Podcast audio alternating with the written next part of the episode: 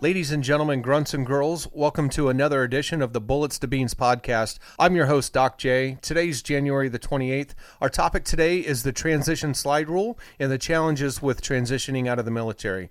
Let's go ahead and get started.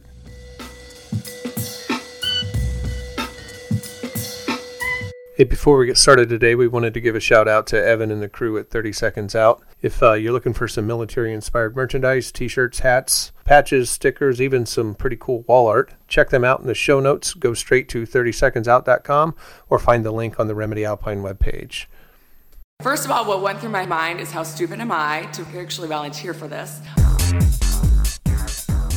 All right. So this week we're going to talk about military transition. And I've got to be honest, as I was preparing for the show, I figured at first it was going to be a relatively simple episode. You know, I've gone through uh, transition from the military. I've had quite a few friends go through transition, and you know, I, I thought it would be an easy discussion, right? Uh, it's something that I've got personal experience with, something that I've helped friends through. And as I started preparing and thinking about this show, what I found is this is a, a, a very complex issue. Uh, it's something that I, I, think a lot of people overlook some of the, the, the, finer details of. And it's something that, quite honestly, I don't think any of the branches of service do a good enough job going over. So that's what we're going to talk about today. And we're going to to really only scratch the surface of it, this is going to end up being a two or three part episode series to cover uh, just because of the complexities around getting out of the military. Um, so let's jump in. So, the, my first thought around this is a lot of people look at transitioning from the military as a very linear complex, you know, very task oriented. If you do XYZ, then you're transitioned. And as I've talked with other service members and trying to give some mentorship around it, what I what I find myself giving people advice on is asking them to think of transitioning as a mindset.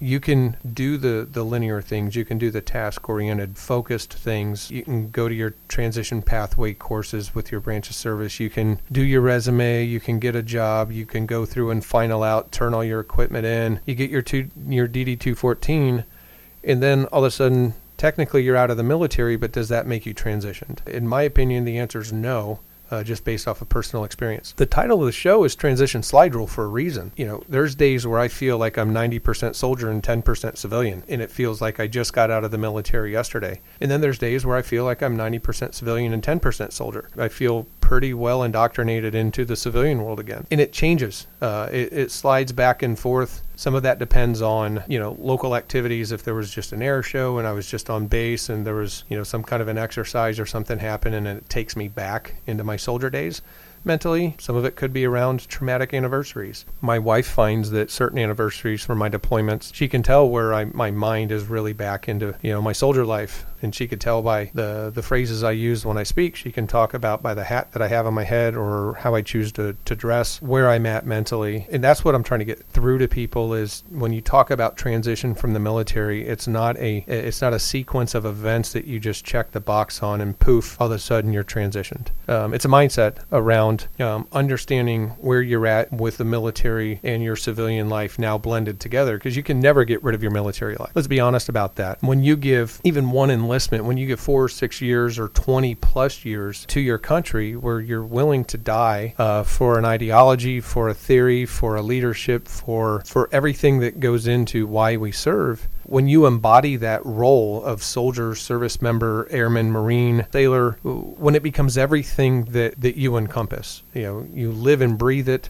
Uh, you sweat and bleed it. That's different from any other job in the civilian world. No other line of employment, maybe the first responder, firefighter. You know, I talked about that. I, I, I mentioned that briefly in the, the last episode. Only in those uh, lines of work uh, do you really find that, you know, that, that total loyalty and total just devotion to what you do. So you can't hang that up. So, you know, getting out of the service, you can't just check the box and all of a sudden, poof, uh, magically your mind forgets everything that you went through when you were a service member. So that being said, we're going to talk about some of the things around transitioning. I, you know, I, I, talked about being more of a mindset than a uh, a checklist of things to do. We're going to get into some other components of transitioning or getting out of the service and future episodes. The next episode will will go into detail behind uh, what I've described as an identity complex or an identity crisis, and what service members go through when they lose their identity of being a soldier or a service member.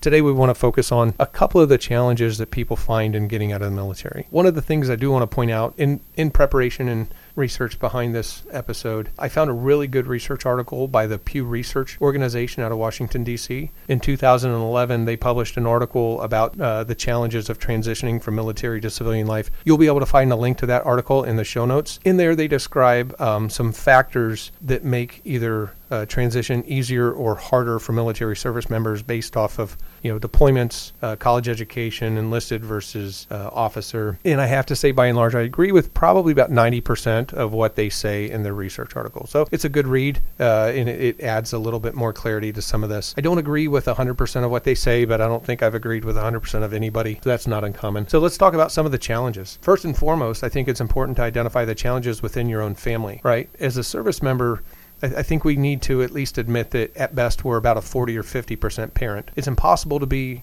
100% parent or 100% spouse, 100% engaged in your family when your job requires you to go away for a year at a time, or when your job requires you to get up at, before your kids get up and go to PT uh, and then be at work and not come home until after they've come home and started on their homework. It's impossible to be a 100% parent or 100% spouse when you give up birthdays and anniversaries repeatedly for training exercises, for duty that calls for deployments, uh, and everything that goes into being a soldier. So that takes a little transition there in uh, changing the roles and the dynamic of the family. Now that you're home more regularly, hopefully, uh, you've got to be a full time parent if you still have school age children. You've got to be a full time spouse. Some people like the year long break away from their uh, their loved ones, and and you know that should cause them to question some other things about their life, but I'm not going to get into that. Your role as a disciplinarian or your role as a decision maker on certain things about finances, going simple things like going out to eat, choice of automobile, whatever could be impacted now that you're there full time. And that could be not just a transition for you, but that could be an adjustment for your family members because they're not used to you being around all the time. So that's just something to think about. And quite honestly, in my transition classes and everything that I went through in ACAP, it's called Soldier for Life in the military now, but none of that was ever discussed. Nobody ever talked about the different role of being a husband and a father now that I'm not going to deploy on a regular basis or I'm not going to have duty all the time or I'm not going to go to NTC a couple times a year or once a year. Uh, that was never discussed. Next was reintegration into your community. That's something that's, uh, I think, by and large overlooked. You know, if you retire in a military community, it could be relatively easy for you. You've got the hospital around that you can use your TRICARE at. You've got the PX. You've got the commissary. Um, you've got the post fitness centers. You, you've kind of got the same life. You just don't have to get up and go to work and do PT and wear a uniform. You can grow beard, grow your hair long. You know, and that can create some challenges too because you could be that outsider. Uh, you don't really fit in anymore. You could still see your friends in your unit and uh, all your comrades, and now you're not part of it. And learning that you that you have a different role in life now can be a change for certain folks. On the other hand, certain people might retire far away or separate from the military and go far away from a an installation, and that can create some challenges in and of itself, depending on where you relocate to. You know, uh, as unfortunate as it is, it's a reality that there's certain places in America today where the military service member just isn't very welcomed. Uh, and hopefully, you do that research before you get out and move you and/or yourself and family to a place where you kind of have to hide what you did for the previous, you know, four, six, eight, twenty, whatever years, uh, just because people might not respect uh, what you've done for the nation. Um, you know, so those are a couple of small things. Uh, the job, that's going to be a different uh, episode coming up, is the challenges with employment. One of the things that the Pew Research uh, Organization does talk about is, uh, you know, employability. One of the things that they say is commissioned officers typically have an easier transition and find employment easier. And that's one of the points that I disagree with because I, I've got to be honest. I've seen field grade officers and commissioned officers in general have uh, as much of a challenge, if not more of a challenge, in transitioning uh, than I've seen enlisted folks. And I have to include senior non commissioned officers into that bucket of having that challenge as well. When you look at folks that are used to having, and I'm doing air quotes, command authority, where they, you know, based off of proclamation of their position, they either senior enlisted or commissioned officer, you know, where they command authority when they walk into a room, and you don't get that on the outside. Uh, that's a that's a big challenge to some folks' egos, and, and that's something that takes a lot of people some time to adjust to, uh, and some people just don't adjust to it. Uh, I've known a few people that personally, and I, and I won't divulge any kind of personally identifiable information about them, but when they've gotten out, they they didn't transition into the civilian community well, and unfortunately, they had to go back into a military type organization or a government service type role around or in a military installation to where they could thrive because in a true civilian market they could not thrive at all. So that's something to think about too is if you if you know based off of your experiences and the the positions that you've held if you're a really type A person that's used one of the things that you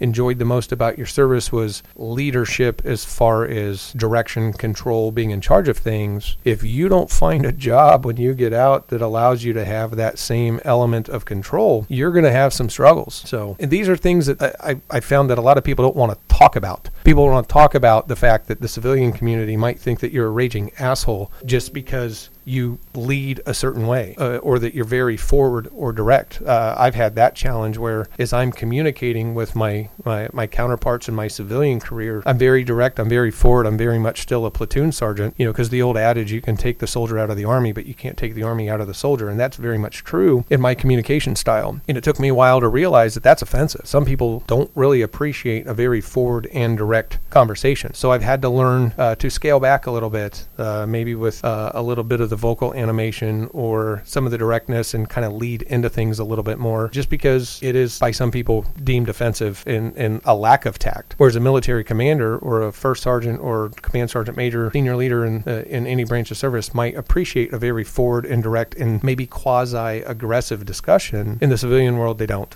by and large. Uh, sometimes they do, uh, more times than not they don't. And although certain civilian leaders would say, "I appreciate a direct conversation." Uh, they they appreciate a very direct civilian conversation. They might not appreciate a very direct army conversation. So those are just a couple things to think about. Uh, we are going to have, like I said, future episodes. Next week's episode is going to be on something that I've called the identity crisis, and the challenge that certain service members have when they lose their identity uh, and that goes back to the embodiment of the role. Just a, a preview on that for me, you know, it, as a combat medic, the greatest reward that I got out of my job was taking care of the warfighter. And even though when I got out of the military, I got a job in healthcare and I'm still working in, in a tangible field related to what I did in the military, I don't get to take care of the warfighter anymore. Uh, so I had a huge gap in my life. So we'll talk about uh, my own personal experiences as a, as a role model for that episode next week. And then in future episodes, we'll interview some folks talking about uh, kind of the, the job struggle and employment search of getting out of the military.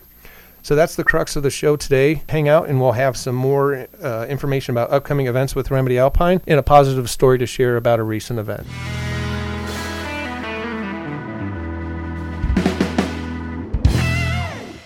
So before we get into upcoming events for Remedy Alpine, I wanted to share a, a good news story with everybody. Uh, so for those that have followed the Remedy Alpine Facebook page and our website, some of you will know that in uh, November of 2018, about 16 months ago, on Veterans Day, uh, Remedy Alpine, a couple of us were doing a climb with the Gold Star Peak Foundation with their group.